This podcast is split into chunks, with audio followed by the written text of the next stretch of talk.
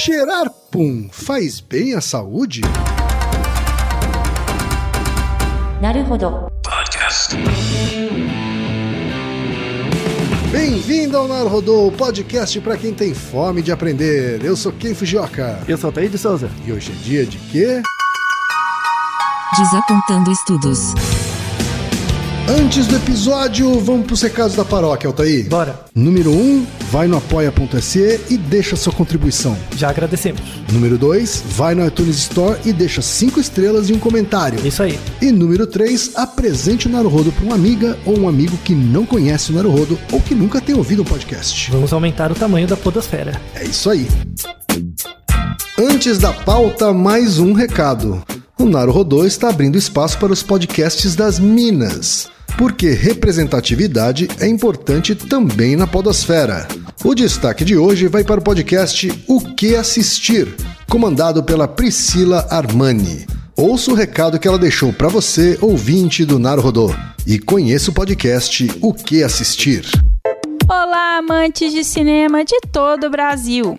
Acharam que não ia ter podcast de cinema 100% produzido por mulheres podcasters? Achou errado, otário! O podcast que assistir é feito por mim, Priscila Armani, com o objetivo de te ajudar a escolher o que assistir. Seja no cinema, no YouTube ou na Netflix, o meu programa quinzenal te ajuda a decidir o que vale a pena assistir, por meio de entrevistas informativas e transmissões ao vivo. E tudo isso sempre em menos de 30 minutinhos. Ficou interessado? Vem me ouvir então em soundcloud.com/barra podcast o que assistir e me procure no seu agregador de podcasts. Estou lá como podcast o que assistir. Vai ser um prazer te conhecer. Beijo! Altair, temos uma pergunta aqui que está cheirando mal, hein? Muito, né? A pergunta, Altair, veio de mais de um ouvinte, Aham. tá? A Tatiana Beck, por exemplo, que tem 22 anos e é historiadora de Cascavel, Paraná, mandou o seguinte: Esses dias, enquanto eu procrastinava ao invés de escrever meu TCC, me deparo com uma notícia no Facebook que me deixou muito pensativa e curiosa. Cientistas descobrem algo surpreendente. Cheirar pum do parceiro prolonga a vida e evita muitas doenças. Por conta da minha informação, eu estou em constante contato com várias pessoas de várias idades e vivo adoecendo e pegando viroses e gripes. Isso se deve ao fato de eu não estar cheirando puns o suficiente? Cheirar puns aumentaria minha imunidade? Por que soltamos pum? E de onde vem esse cheiro e aquele calor?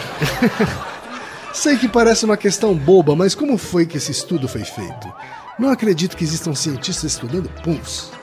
Obrigado, eu amo o podcast de vocês, indiquei para todos os amigos e desde que conheci a Podosfera nunca mais ouvi música. Obrigado. Ô, Tatiana, é, a Tatiana mandou um link aqui, Altair, né, onde ela se deparou pela primeira vez com, esse, com esse, essa afirmação. É, um vídeo, né? né, e ver um vídeo dos- da, uma- da página Cura pela Natureza do Facebook. Aham. tá? E eu fui, como sempre faço, né, atrás da origem dessa informação. Uhum. né? E também fui atrás da origem dessa página. Né? Ah, Cura pela página. Natureza é uma página com muitos seguidores. Uhum. Quantas vezes foi compartilhado esse vídeo Esse vídeo foi compartilhado centenas de milhares de vezes. É muito. Mais de 200 mil compartilhamentos nesse vídeo, Nossa. tá? De uma página que não tem autores. Tá? Os autores não se revelam, tá? Não tem Hum. pessoa física por trás disso. Assim, tá? Eles sempre se referem à equipe da cura pela natureza, Uhum. tá? E óbvio que eles existem. Mas eu acho muito perigoso a gente dar credibilidade para fontes dessas, né? Uhum. Para fontes assim, Sem fontes. né? A- fonte que não se identifica, É. que você não sabe direito quem é, Que não põe a fo- as fontes das fontes, né? Exato, que é são as mesmas características de espalhadores de fake news, Aham. né? Então, muito cuidado na hora de. Né, vai atrás de quem é a fonte, quem são as pessoas que estão por trás disso, se há seriedade por parte dessas pessoas, né? É porque geralmente isso já dá uma boa parte da resposta. É, pois é. né? pois a é. pergunta que a gente está fazendo. Essa pergunta, Altair, está relacionada a duas outras que a gente recebeu de outros ouvintes. Tá? O André da Silva, de São Paulo, capital, por exemplo, pergunta o seguinte: após o programa número 77 sobre segurar espirro, poder ou não matar, né, eu fiquei com uma dúvida. Segurar gases intestinais pode matar ou causar algum malefício? Né? E o Ricardo Bonfim, de Belo Horizonte, Minas Gerais, diz o seguinte: acabei de ouvir no programa de TV que os puns que as mulheres soltam têm odores mais intensos que o dos homens. Procurei na internet, mas não encontrei nada conclusivo. Há controvérsias também sobre quem solta mais puns, homem ou as mulheres. Tem algo diferente na digestão de homens e mulheres que provoca esse fenômeno fedorento? Tem algo científico que explica quem solta mais puns e de pior qualidade? Pior qualidade, Pior se qualidade. tivesse boa, né? Sei lá. Então vamos lá, Altair. Primeiro tem esse estudo aí que acabou virando na imprensa sobre os puns fazerem, cheirar pum fazer bem à saúde. Ai, é- é- é- eu, eu- eu não sei nem o que falar. Primeiro, agradecer aos ouvintes. Realmente são perguntas muito boas. Não, não são perguntas idiotas, tá? De novo, não, não existe pergunta idiota. O idiota é não perguntar. Muito bem. Aí a gente tem que ir atrás da fonte, né? Tudo bem que esse cura pela natureza aí não tem fonte, mas o, o- Como vários outros apontando estudos, a notícia, em geral, é um copy-paste traduzido de coisas do exterior, tá? Então, essa notícia sobre o efeito do pum na saúde, Da flatulência. da flatulência na saúde e tal, da coisa do parceiro. Vamos fazer um, vamos, fazer um backtrack disso aí, tá? Uhum. Essa notícia, na verdade, ela não é de hoje. O artigo que deu origem a essa notícia é de 2014. Tá? Já faz um tempo já. Hum. Já faz né? quatro anos. É, e aí vai requentando, sabe? A coisa vem e volta. Porque é engraçado, né? E vem e volta. É, é clickbait, né? É, então. Gera clique, pum no título. né? E pronto. Aí um fica falando, ó, amor. Aí manda, ó, o que eu faço, justifica. Isso. Aí vai Tipo, espalhando a, a merda, literalmente. Literalmente, assim, né? é, é- Ai, meu Deus, que vergonha. Mas enfim, essa notícia apareceu em mídias, na época, em 2014, em mídias fora do Brasil. Então, Altair, deu no Mirror, no inglês, Mirror, Uhum. né? Seguinte, farts can fight strokes, heart attacks and dementia, scientists claims. né? Ou seja, os- as flatulências podem combater ataques cardíacos e demência, dizem os cientistas. né? Uhum. Olha só que coisa. E em 2016, isso foi em 2015 do, do Mirror. Então, em 2017, o New York Post publica o seguinte: Sniffing your partner's farts could help ward off disease. Né? Ou seja, cheirar, é, é, literalmente o cheirar o, o, do o- o pum dos parceiros poderia ajudar a combater doenças. É, Altair, negócio tá feio Então, aqui, você na vê. imprensa internacional. Aqui. Aí foi traduzido e a coisa passou pra frente. Aí, indo no artigo original, o principal autor desses trabalhos é um cara que chama Mark Wood, que é professor da Universidade de Exeter, na Inglaterra, tá? Ele é um pesquisador muito, muito, muito sério. Quer dizer, a universidade existe, Existe, não, ele é um bom é pesquisador. séria, Ele o é pesquisador existe, é sério. Isso, e, e ele é especializado em química orgânica, ele é um professor de química e tal. É, aí vale a pena contar a história de como que a notícia ficou essa coisa bizonha, né? Ele é um pesquisador muito sério, ele tem uma pesquisa extremamente específica, assim. Ele, na área de química orgânica, ele estuda a influência do H2S, que é o sulfeto de hidrogênio, né? Em tecidos, diferentes tecidos, tá? E em diferentes estruturas celulares e morfológicas. A linha de pesquisa do cara é isso. Certo. Só. Então ele tem muitos artigos falando da influência do sulfeto de hidrogênio nos tecidos e tal, nas células. E- Quer dizer, por enquanto, não apareceu flatulência. não, Né? não, não tem nada. Sulfeto de hidrogênio e flatulência são coisas diferentes. Então, mas tá lá, né? Assim, Tem uma É. ligação, tá a ligação. E ele faz essa pesquisa eminentemente em ratos. Ele nunca fez um estudo clínico com o paciente, porque ele é químico, ele não é da área médica, ele é só um clínico. Ele é um químico. Então ele tem dezenas de artigos com isso. O efeito do sulfeto de hidrogênio em tecido, por exemplo, um artigo que eu li que é bem interessante. O efeito do sulfeto de hidrogênio em ratos que tinham falência é, cardíaca. Então o rato estava com deficiência cardíaca, aí ele dá- injetava né, a- o sulfeto de hidrogênio diluído, uma substância lá, uma aguinha, e melhorava a, a recuperação do bichinho, do tecido, né, do, do cardíaco do bichinho com um tempo mais rápido. É legal, né? Interessante e tal. Aí ele estuda o mecanismo, que o sulfeto de hidrogênio, o H2S, né? São duas moléculas de. dois átomos, de hidrogênio e um de enxofre, tá? O sulfeto de hidrogênio, assim, ele é inflamável e ele é corrosivo. Então ele é muito perigoso, tá? ele acontece em vulcões, em decomposição de matéria orgânica, e ele é o que dá o cheiro de ovo podre. Para coisas de decomposição, ele é o principal componente. Ele aparece, por exemplo, no lixão. Então tem os lixões, eles acumulam aquelas bolsas de ar, né? Ele faz parte, por exemplo, dos componentes junto com o gás natural. Então tem o metano, tem os componentes de gás natural, o sulfeto de hidrogênio é um deles, né? E ele é perigoso, ele faz mal para as pessoas. Então, o- o- a indústria petroquímica, né, um dos coprodutos lá do trabalho com petróleo é o sulfeto de hidrogênio, e ele é muito volátil. Certo. Então, dentro da indústria né, petroquímica, eles têm medidores do sulfeto de hidrogênio.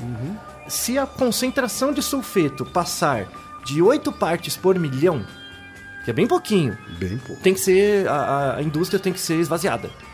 Assim, já é Uau. tóxico, é- já é um perigo. A nossa percepção de cheiro Hum. do sul, porque como ele é, ele é corrosivo e tóxico, a gente tem que ter uma boa sensibilidade de percepção pra ir embora, fugir e tal, né? Então a gente desenvolveu isso. Tem- é, a gente tem essa capacidade Uhum. biológica de percepção. A nossa capacidade de percepção, a gente consegue sentir o cheiro do sulfeto, lembra que é ovo podre, Uhum. Sim. tá? Quando a proporção é maior do que 0,00047 partes por milhão. Hum. Muito pouco. Muito pouco no ar, assim a gente já detecta, Certo. tá? Talvez por isso que a gente, eles coloquem esse cheiro no, no gás de cozinha, por exemplo, exemplo. pra gente conseguir Detectar. né, detectar facilmente um vazamento, por exemplo. É, né? eles não botam sulfeto, mas eles botam substâncias com esse objetivo, que, dá um cheiro. É isso, que tem cheiros parecidos. É, assim, porque né? o, o butano lá, ele não tem cheiro, então você não sabe que tem um Exato. vazamento, né? É um componente também da gasolina Uhum. e tal, né? Só para você ver o grau de toxicidade, né, do sulfeto de hidrogênio. Se você for exposto a uma proporção entre 10 e 20 partes por milhão, Uhum. isso já dá irritação no olho. Tá? Por quê? Porque o, o sulfeto de hidrogênio ele é altamente reativo. Uhum. Então ele, ele reage, por exemplo, no seu olho, ele reage junto com as substâncias alcalinas do tecido do olho e tal, e ele fica uma substância cáustica. Então ele queima. Ah, entendi. Dá queimadura na pele, no olho. Quer dizer, enfim. você então ir até um lixão e ficar lá bastante tempo sem nenhum tipo de proteção Pode fazer mal. pode literalmente fazer mal. Sim, sim, Uhum. não. É, O sulfeto de hidrogênio já é um, um candidato a, a fazer mal. Uhum. Se você é, for exposto a uma quantidade entre 50 e 100 partes por milhão, você já tem dano no olho. Você já fica cego, né? E mais que 800 partes por milhão, você morre em 5 minutos. Uau, É um mais que quanto? É, mais que 800 partes por milhão. E você já, É, um milhão de partes, você já só tem corre 800. perigo de morte. Morte em 5 minutos. É um mega pum. Caramba. Um mega pum. Uhum. É. Nossa, então eu vou morrer com o que eu mesmo produzo? Como assim, né? E aí isso ajuda a responder a pergunta, né? Se pode matar e tal, Sim. né? Então, o sulfeto de hidrogênio, como ele é altamente volátil, no pum, né? Quanto, quanto, assim, o, o pum é um volume, né? De, de ar. Sim. Quanto você acha que um indivíduo normal produz por dia de gás? Nossa, eu não faço ideia. Você não tem uma ideia? Não faço ideia. Depende do tamanho do indivíduo e tal, mas ele produz entre 500 e 1500 ml. Certo. É entre meio litro e um litro e meio de ar, né? Por dia, de pum. Você acha muito ou pouco? Não é pouco. Não é tão pouco, Não né, é pouco. É, não é pouco. É muito ar, né? E imagina que tem alguns alimentos que façam você produzir mais, assim. Então, tem alguns alimentos que fazem produzir mais, sobretudo leguminosas, né? feijão, coisas assim, e mudam a concentração, por exemplo, do sulfeto de hidrogênio, então o cheiro é mais forte, mais fraco, dependendo, tá? Mas, eh, caso as pessoas fiquem, sei lá, com medo, né, do sulfeto de hidrogênio, faz mal, vou, vou ficar cego, né? 99% do gás que você produz, Da flatulência. da flatulência, Ah. é, 99% é hidrogênio, dióxido de carbono e um pouquinho de metano. Certo. E, esse- e- e essas três coisas não têm cheiro e não fazem mal. tá? O metano é um pouquinho volátil e, e é, um- é inflamável, mas Uhum. nada. Tá? É, Ou seja, só 1% da flatulência corresponde ao cheiro. exato. Todo o Hum, resto ao não que a tem gente cheiro. sente, ao cheiro que a gente sente, só o capaz cheiro. de sentir. É só 1%.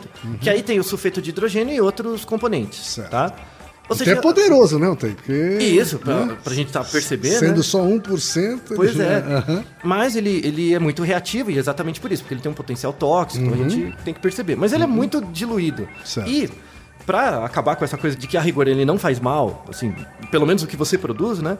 No próprio intestino, o sulfeto de hidrogênio, como ele é muito reativo, tem enzimas do corpo que oxidam o sulfeto de hidrogênio e ele vira o sulfato. E aí ele não é tão. E aí ele fica inofensivo. Fica mais inofensivo, não, não tem nenhum problema. Então não, não, não se preocupe, Certo. tá? Não se preocupe e, e tudo bem, tá? Apesar desse potencial maléfico, né, do sulfeto de hidrogênio, ele é utilizado na biologia, né, em sistemas biológicos, como um, sinal, um sinalizador. Sinalizador é, celular. O sinalizador celular tem várias cadeias. Quem estuda isso sabe que são cadeias imensas de substâncias e tal. É uma área extremamente complicada. Mas a gente tem no, dentro da célula são, ah, por exemplo, um certo, uma certa organela da célula produz uma substância e isso é um sinal para que outras células trabalhem diferente ou outras estruturas dentro da própria célula. Isso que é um sinalizador. Tá? Os neurotransmissores são sinalizadores, os, boa parte, os hormônios são sinalizadores, por aí vai. Tá? O sulfeto de, de hidrogênio é, é um sinalizador, tá? e ele é um si- sinalizador de atividade inflamatória. Então imagina, você está ficando inflamado, pode ser por qualquer razão, uma infecção, alguma coisa. É, uma pequena quantidade de sulfeto de hidrogênio é produzida na mitocôndria. A mitocôndria é uma estrutura do, do do- da célula que é como se fosse uma usina, que é que produz energia. Sim. Tá? E, por exemplo, imagina que a célula está sendo afetada por alguma coisa né, que está atrapalhando o funcionamento dela. Se a mitocôndria não souber disso, entre aspas, tá? Se ela não souber disso, ela pode produzir energia de mais e de menos e comprometer o funcionamento da própria célula e morre. Né?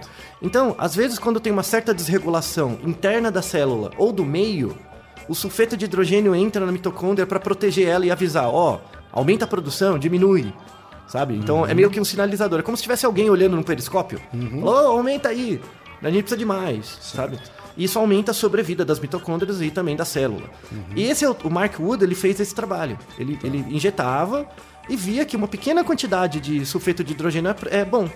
Uma quantidade maior é tóxico, mas uma pequena quantidade é bom. Protege as células, né, os tecidos, contra...